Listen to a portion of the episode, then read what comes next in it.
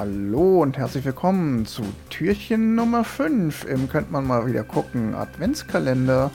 Ich bin der Wolfgang, mit mir am Mikrofon der Tim. Hallo zusammen. Und der Johannes ist da. Hallo. Die fünfte Tür, eine Filmempfehlung von mir. Und zwar habe ich heute mal ein bisschen was anderes mitgebracht. Äh, ein Geheimtipp der anderen Sorte, würde ich sagen. Und zwar den Film In Time. Deine Zeit läuft ab von Andrew Nickel aus dem Jahr 2011. Wir hatten jetzt ein paar ruhigere Filme, wir hatten ein bisschen arthausigere Filme und In Time ist so ein Science-Fiction- Action-Klopper. Die Story ist total abstrus und vielleicht auch ein bisschen bescheuert. Es geht darum, dass in der fernen Zukunft ähm, Menschen ähm, ein Lebenszeitbudget haben, das gleichzeitig die Währung ist, mit der alles bezahlt wird. Und witzigerweise haben die Leute so eine Digitalanzeige auf dem Unterarm, wo drauf steht, wie viele Tage, Minu Jahre, Tage, Minuten, Sekunden sie noch zu leben haben. Und in dieser Welt gibt es Tagelöhner, die weniger als einen Tag Lebenszeit auf der Uhr haben und sich halt in Jobs verdingen müssen, damit sie wieder mit Lebenszeit bezahlt werden. Das ist quasi die extreme Steigerung von Hand in den Mund leben.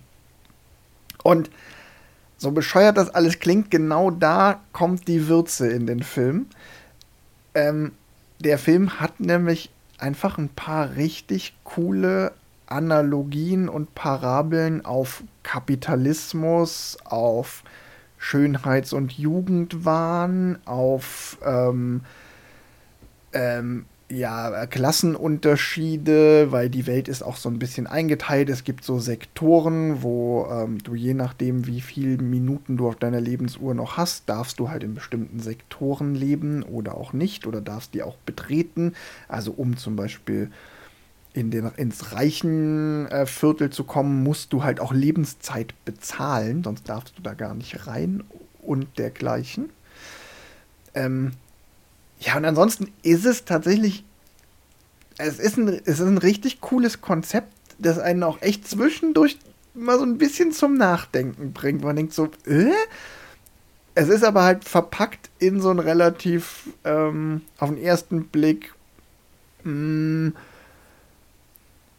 ja, mittelguten Actionknaller mit Science-Fiction-Setting. Aber ich finde diese Kombination aus, du guckst den Film das erste Mal und denkst dir so, hä, das war jetzt irgendwie hier Schießen, Rennen, Schießen, Rennen. Und dann unterhältst du dich über den Film und dann fällt dir auf, Moment, da steckt ja noch so viel mehr dahinter und man kann hier noch irgendwie einen Vergleich ziehen und da noch und da noch und dann wird der Film plötzlich viel größer, als er eigentlich ist. Also, oder als, als er dir zuerst erschien. Und ich finde das ein total witziges Phänomen bei diesem Film. Ich hatte das Phänomen ja. andersrum. Okay. Also äh, ich habe hab den, den, den Trailer gesehen und äh, kurz was drüber gelesen und, und hatte so einen richtig geilen Science-Fiction-Film erwartet mit diesem, wow, was für geile äh, Dark Future-Ideen und ich meine, das Beste des Science-Fictions ist doch irgendwie äh, Parabeln bilden und Dinge so überspitzen, dass man sie quasi leichter wahrnimmt. Ja. Und dann war es ein Rennen, Schießen, Rennen, Schießen, Rennen, Schießen-Film. Der war okay, aber ich weiß noch, dass ich da aus dem Kino gekommen bin und gesagt habe, jo, schade, da war so viel gutes Zeug drin und dann machen die einen Rennen-Schießen-Film raus. Johannes, du hast den auch gesehen. Du hast den mir sogar empfohlen. Ja, und ich habe den tatsächlich auch im Kino gesehen und ich bin so ein bisschen zwischen euch. Ähm, ich fand, dass sie super viel äh, Detailreiche in dem, in dem Worldbuilding drin hatten. Also dieses komplette Konzept, äh, dass es diese Tagelöhner gibt, dass es ähm, die, die Uhren relativ präsent immer quasi, jeder sieht, wie viel Zeit er hat, ähm, dass es so einen krassen Unterschied gibt zwischen, okay, einer kann halt ähm, morgens nicht wissen, ob er abends nach Hause kommt und der andere hat Millionen Jahre auf dem Konto.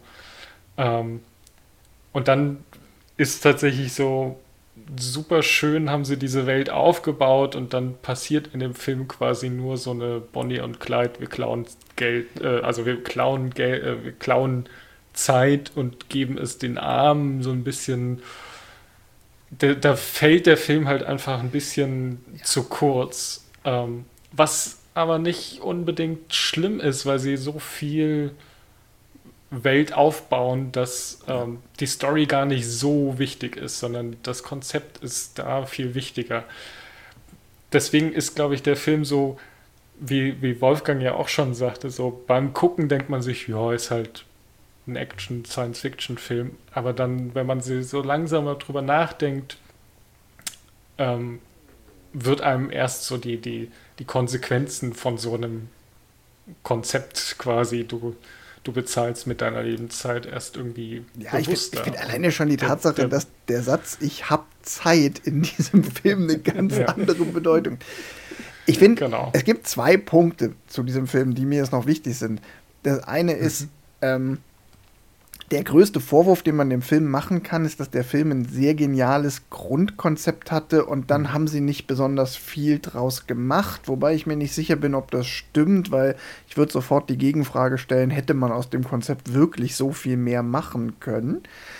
Und das zweite Problem ist, je mehr ich jetzt diesen Film empfehle, desto schlechter wird er für alle, die ihn mhm. jetzt das erste Mal mhm. sehen. Also auch wenn ich den jetzt hier anbiete und feilbiete, ganz niedrige Erwartungen. Es ist ja, einfach ja. nur ein trashiger Science-Fiction-Action-Film. Und man darf auf gar keinen Fall mit zu hohen Erwartungen da reingehen.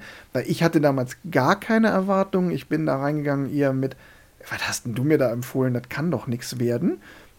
Und dann. Justin Timberlake, du hast vergessen, Justin Timberlake spielt den Hauptcharakter. Und das Die macht nicht mal einen Schauspieler engagiert. Ist, na, ich finde, Justin Timberlake ist als Schauspieler tatsächlich recht gut. Der hat ja auch noch mehr ja. Filme gemacht, in denen er auch besser ist als in dem Film, weil er mehr Futter hatte.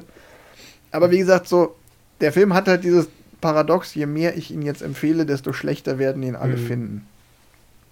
Ja, also da, da muss man tatsächlich sagen. ne, also ich glaube, wenn man tatsächlich mit, mit, dem, mit dem Anspruch hingeht, okay, ich möchte unterhalten werden und ähm, ich habe meine Erwartungen sehr tief gesetzt, dann kann man äh, den Film ja. ohne Probleme quasi gucken und sagen, ja, super Film. Ja, man kann noch ein bisschen ähm, ergänzen, was es vielleicht auch ein bisschen erklärt. Der Typ, der den Film gemacht hat, der ist eigentlich gar nicht so sehr als Regisseur bekannt, sondern vor allen Dingen als Drehbuchautor. Und als Drehbuchautor mhm. hat der auf seiner Liste stehen Gattaca, die Truman Show, Terminal, Lord of War. Also der hat ja, auch okay. einfach Filme mit spannenden Grundkonzepten. Ist so ist glaube ich so sein Lebensmotto. Ne? Gattaca hat ein spannendes Grundkonzept, was in einem Satz ja. erklärt wird. Terminal, Truman Show auch. So.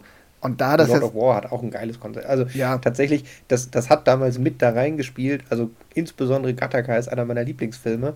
Und Weißt du, wenn du Gattaca, der hat genau dieses, diese Zukunftsvision und macht halt so eine geile Handlung da draus. Ja. Und ja, also ohne, ich, ohne Rennen und Schießen. Ich komme bei dem Film halt, das ist für mich genau eine 3 auf unserer Skala, so wie wir jetzt mhm. aktuell mhm. Filme bewerten.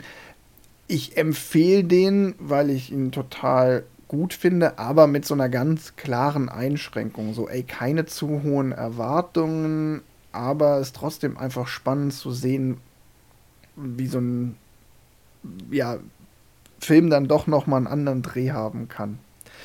Deshalb von mhm. mir eine klare 3.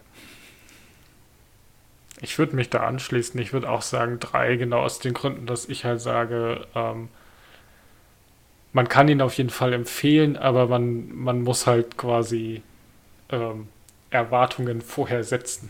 also dem, dem demjenigen, dem ich den Film empfehle, kann ich halt nicht sagen, ey, guck den auf jeden Fall, sondern guck den, aber erwarte nicht zu viel. Ja. Ja, ich hätte, ich hätte mir eine zweieinhalb gegeben, aber äh, ja. äh, damit der Mittelwert stimmt, muss ich mir jetzt eine Eins geben. ja, eine Eins wäre schon reine Zeitverschwendung. Nein, nein, nein, nein, nein, nein. Also das ist es tatsächlich nicht. Also zweieinhalb ist schon, wäre schon meine Wertung. Ja. Den kann man gut gucken und tatsächlich äh, wie gesagt, wir müssen ja die Erwartungshaltung ein bisschen reduzieren. Es ist halt kein Gattaca, es ist halt kein Science-Fiction-Meisterwerk. Vielleicht eher so ein bisschen wie die Insel. ja, man kann den übrigens Hm. sehr gut gucken, aktuell bei Amazon Prime in der Laie. Und ich finde auch die 3 Euro, die man da bezahlen muss, sind es wert. Der hebt sich halt auf jeden Fall von der Masse dessen, was man sonst so auch sieht, ab. Und besser als der x-te Marvel-Blockbuster ist er auf jeden Fall. Einfach, weil er auch mal was anders macht und auch mutig ist in seinem Konzept. Das Ja, stimmt. Alleine ja. schon eine Origin-Story, ne? Was ganz Ja. Eigenes. Ja. In diesem Sinne, bis morgen. Bis morgen. Und äh, hängt die Socken raus, es ist Nikolaus morgen.